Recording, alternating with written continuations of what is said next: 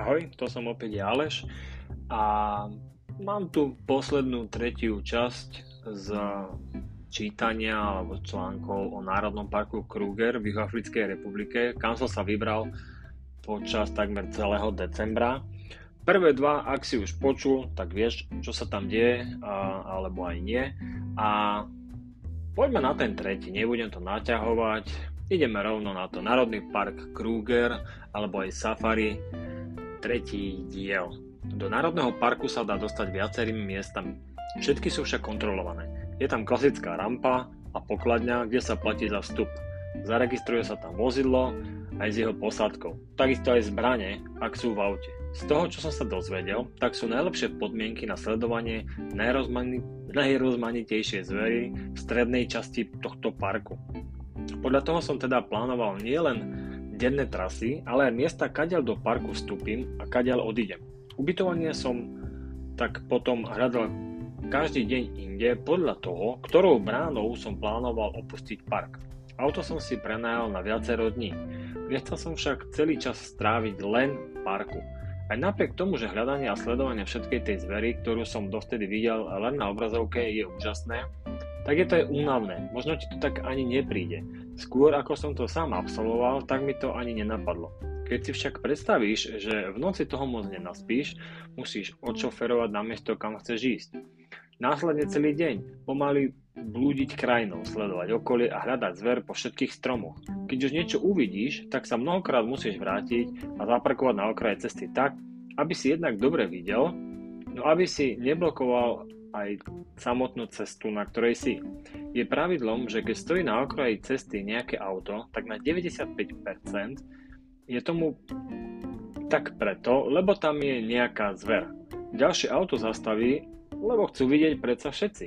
No a takto sa tam nazbiera viac aut a tie môžu blokovať tie, ktoré okolo len prechádzajú. Napríklad zamestnanci parku, alebo tí, ktorí, ja neviem, proste idú okolo. Následne sa musíš v tom aute nejako naskladať tak, aby si mal čo najlepšiu fotku. Prípadne sa zasa o kúsok posunúť a znovu fotiť. Zvieratá ti často nepozujú, ale presúvajú sa. No a keď toto robíš celý deň, tak si potom aj dosť unavený. Fyzicky. Psychicky je to bomba, je to proste zážitok na celý život. Veď si predstav v Národnom parku Kruger následuješ safari. Tie checkpointy, tie, uh, tie checkpointy sú skvelé, Okrem iného aj z ďalšieho dôvodu. Sú tam vždy veľké mapy a na ne sa malými farebnými magnetmi značia zvieratá, ktoré boli spozorované v ten deň, v predošlý deň takisto. Podľa tej mapy sa tak teda dá vybrať do lokality, kde bolo dané zviera videné, no a šanca, že ho uvidím, je tak aj pre mňa vyššia.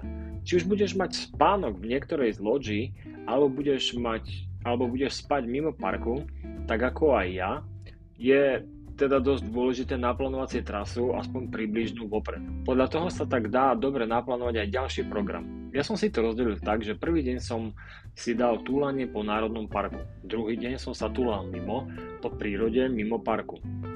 No a ďalší deň som sa do parku opäť vrátil.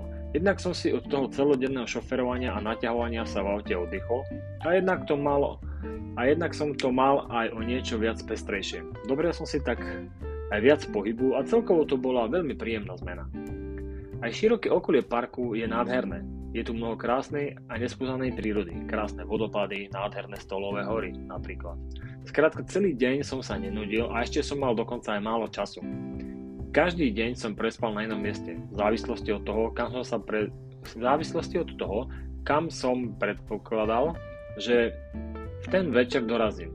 To som sa snažil nastaviť tak, aby som na druhý deň nemal ďalekú cestu k niektorej zo vstupných brán do Národného parku. Počas toho, ako som sa motal po parku, som sa najviac pohyboval v širokom okolí medzi checkpointami, ktoré sa volajú Skukuza alebo Lower Sabi. Práve medzi týmito dvomi miestami tečie veľká rieka. Tam sa pravidelne zdržujú rôzne zvieratá celoročne. Sú tam aj menšie jazera, ktoré sú skvelé na odpočinok. Nezostal som však len na hlavnom ťahu medzi týmito miestami. Ako náhle som uvidel nejakú malú odbočku alebo prašnú cestu, tak som si na mape skontroloval, kam vedie. Následne som sa podľa toho rozhodol, či sa tam vyberiem aj ja alebo nie. Za každým to bolo tak cca na 50 na 50. Niekedy som videl zvieratá okolo hlavných ciest po parku, nie však vždy. Inokedy som ich zase našiel práve na tých úzkých bočných cestách. Treba mať aj dosť šťastia a oči stále otvorené. Jeden deň bolo počasie celkom zatiahnuté a dosť pršalo. Ako si som naučený, že takéto podmienky nie sú moc dobré na cestovanie. Nakoniec sa opak stal pravdou. Ďalší deň bolo úplne jasné počasie. Celý deň ani oblačika a slnko poriadne pálilo.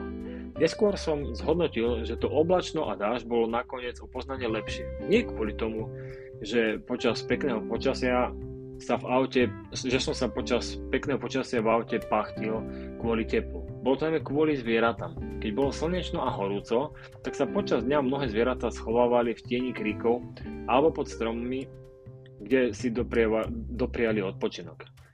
Tým ich bolo opoznanie ťažšie spozorovať. Keď pršalo, tak zver tak sa zver chovala presne opačne ako ľudia. Vôbec sa neschovala, pokojne sa pásla a pohybovala po savane.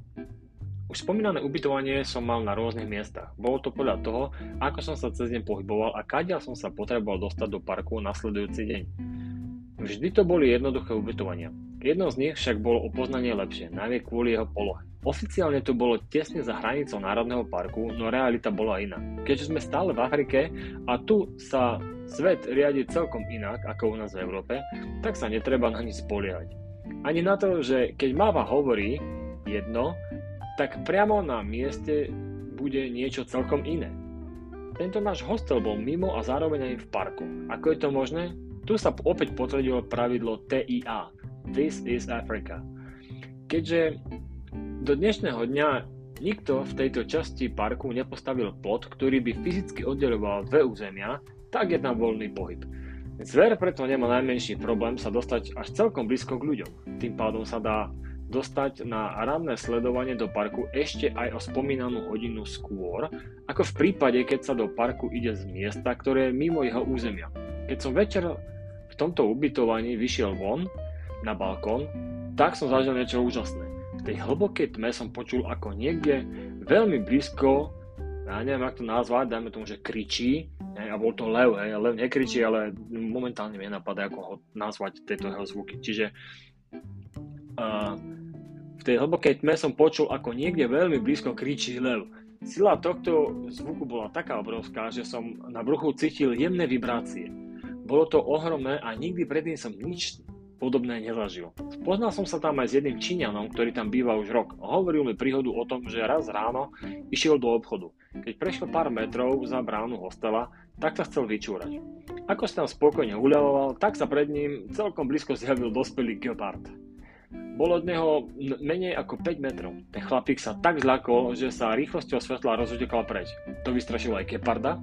No a ten sa našťastie rozutekal presne opačnou stranou. Našťastie sa nikomu nič nestalo. Teda až na to, že ten chlapík v tom strese zavolal na to, že čúra a zvyšok ranej kvapaliny si naložil do nohavic. To by bolo, alebo to by malo byť zrejme to najdôležitejšie k tomu, ako sa pripraviť na cestu do Národného parku Kruger v Juhoafrickej republike. Ak ti niečo z mojej skúsenosti pomohlo, tak ma to veľmi teší. Ak ani nie, tak ma takisto teší to, že si sa dočítal až tu. No a o tom, čo budem hovoriť na budúce, ešte ani sám neviem, takže uvidíme, čo v najbližších dňoch sa podarí, pretože pred dvomi týždňami som sa vrátil z krátkeho city tripu, čiže z nejakého mestského tripu, kde som navštívil Amsterdam a Paríž, no a tam sa teda diali veci. Skôr ako ti o tom porozprávam, tak maj príjemné dni, maj sa fajn a čo skoro je tu leto, čus.